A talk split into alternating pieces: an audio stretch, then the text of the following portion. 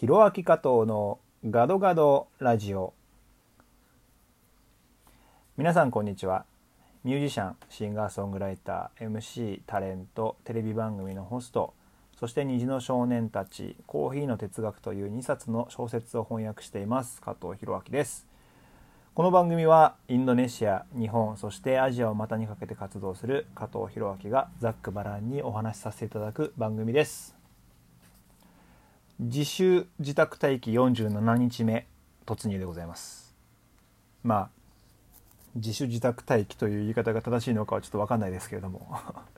不要不急の外出はしないという生活を始めて47日目になりました。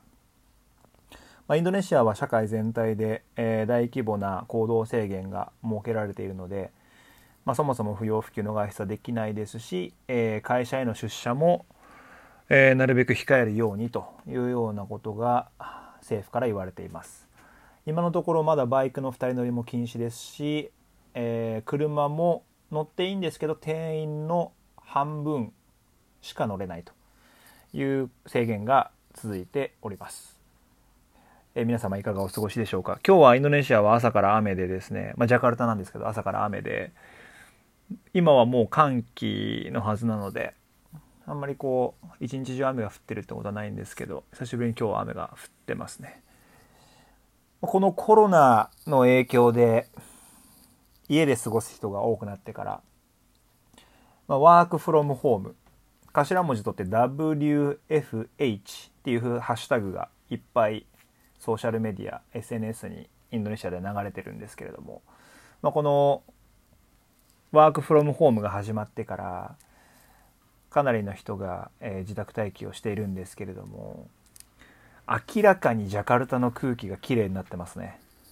本当にあの景色が澄んでますね、まあ、実際全く車が走ってないかというと全然そんなことはなくて、えー、一部の人たちはそれは仕事はもちろんしていますしロジスティックは相変わらず100%動いているので、えー、そういうことを考えると、まあ、トラックとかもちろんいっぱい走ってますしそういうことを考えると、まあ、まだまだなんだろうなロックダウンみたいなことではないんですけど、まあ、それにしてもやっぱり毎日毎日渋滞がひどかったジャカルタを想像している人は今渋滞はほとんどないですね一日中、うん、かなりスムーズに車は流れてますね。まあ、そんな中ねあの排ガスもかなり減ってるので景色はすごく澄んで見えますし空気は澄んでますし気持ちいいですねすごく。だから、まあ、コロナによって得られたものっていうのももちろんあるんだろうなっていうのは最近考えながら生活してますね。失っていくものばかりじゃなくて。このコロナの状況下だからこそこう向き合えたこととかですね。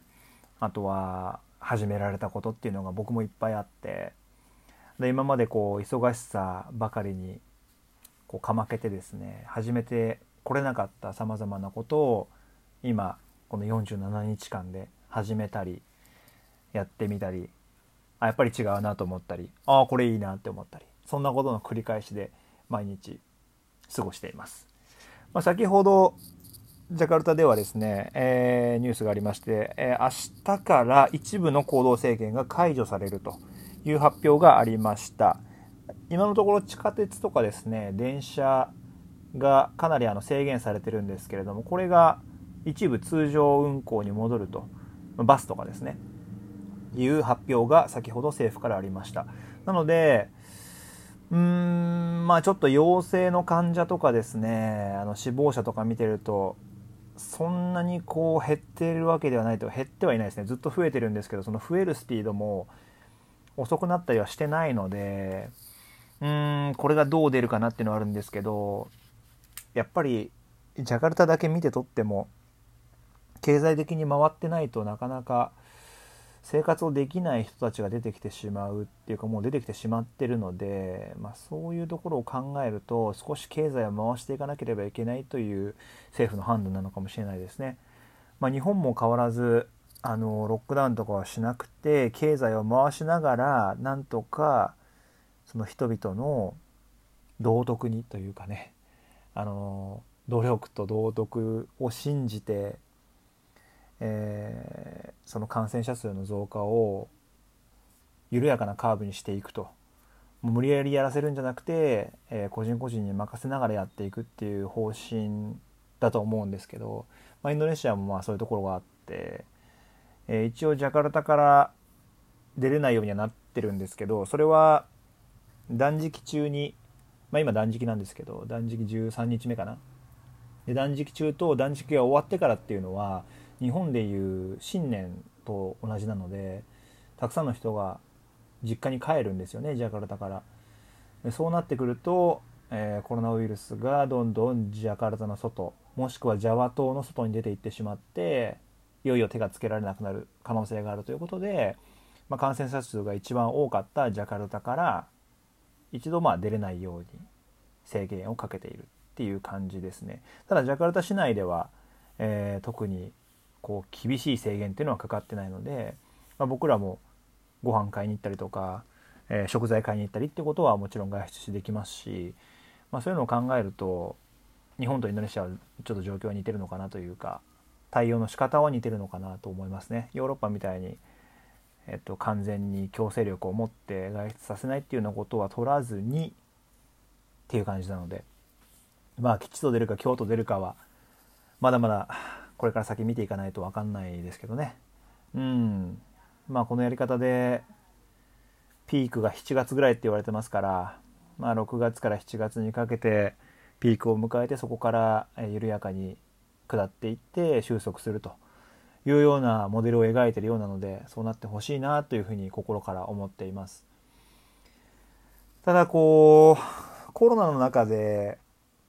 うーん感じるのはインドネシアっていう国はそのチャリティーとか寄付とかそういったものに対してすごくハードルが低いなっていうのを感じましたね。今回あのもちろん、えーとイベントとかライブ出演の予定とか撮影とかっていうのはまあ全部キャンセルになってしまったんですけど、まあ、その代わり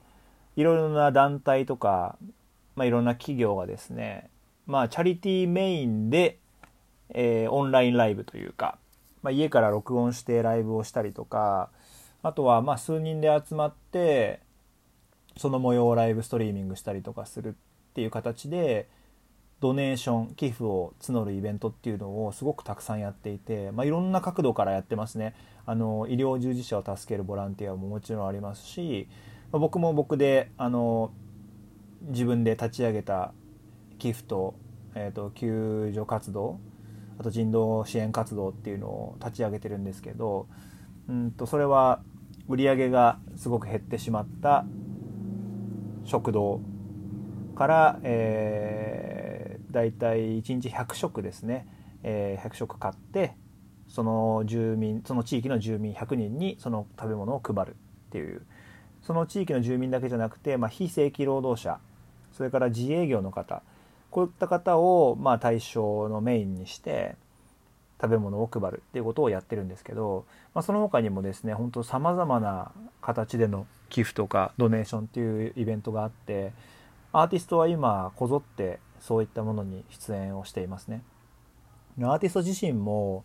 収入がなくなってると思いますし、まあ、僕も含めてですけど収入っていうのは今んとこ大きくないので、まあ、そういった中でもこういうキャンペーンに参加して、まあ、少し蓄えはあるんでね生活できるぐらいの蓄えはあるので、まあ、こういうのに参加して、まあ、少しでも世界社会の役に立てばいいなというふうに活動してるんですけどもそういった敷居がすごく低いなと思っていて僕のもとにももう本当に10件以上そういうライブの出演のあの要請があって、まあ、全部出てたらもちろんあの大変なので、まあ、選びながらあとは目的と寄付先を考えながらやってるんですけど、うん、そういったものが、えー、とこう積極的に行われる社会っていうのはまあ、ある意味すごくいいんじゃないかなというか、うん、そのハードルが低い方が人を助けるってことに対してあんまりこう照れもなく。なんか日本ってどうしてもやっぱ照れるというかやりにくいところがあったりするじゃないですか。なんか偽善だとか。うん。なんか寄付する余裕があるんだったらブラブラブラとか。なんかそういったイチャモンがつくような場面がちょっと想定されるんですけど、まあ、インドネシアはそういうのがなくて、まあ、素直に持ってる人が少し余裕がある人が余裕がない人に対して分け与えていきましょうっていう考え方がすごく浸透してるなまあそれは宗教の、ね、教えもあるのかもしれないですけど、うん、そういったものにすごく敷居が低いなっていうのを感じました。であとは SNS の使い方っていうのもみんなやっぱりうまくてライブストリーミングの仕方を工夫してたりとかま発信の仕方。やっぱりその辺インドネシア人はすごくアンテナが立っていて、まあ、僕も奥さんと奥さんのバンドモッカっていうバンドなんですけどのあの SNS の使い方とかからすごく勉強させてもらったりしてなんだろう、まあ、見てて飽きないですしこう自然にドネーションしようとか寄付しようとか思えるようなコンテンツの組み立てだったりまあライブストリーミング一つ撮ってみてもただ流すだけじゃなくて、まあ、そこにこう番組仕立ての台本用意してライブストリーミングやってみたりとかなんかすごくトークショーのようにやってみたりとか何かいろいろなアイデアはそこに転がってるので、まあ、そこを勉強させてもらいながら僕もインドネシアで今活動していますまあでもエンタメ界はまだまだ先が見えないので苦しいことは変わりないですし、まあ、インドネシアは特にレストランとか本当に、えっと、政府からの支援があんまりないので、いつまで持ちこたえられるのかなっていうのを気にしています。また、えっと、少しずつ、え、報告をしながらですね、現状を共有していけたらと思いますので、ぜひ、また聞いていただけたら嬉しいです。えー、各種 SNS、Twitter、Instagram、TikTok も始めました。ひろあき加藤39でやってますので、ぜひチェックしてください。そして新曲、バハギアイトスドラハナ、幸せはやってくる、えー、リリックビデオ、歌詞ビデオが公開になってますので YouTube の方もよろしくお願いします、えー、毎週 YouTube ではいろいろなコンテンツを配信してますのでぜひインドネシアと日本双方に興味がある方は覗いてみてください。それではまた次回の放送でお会いしましょう。お相手は加藤弘明でした。参拝順パラギ。またね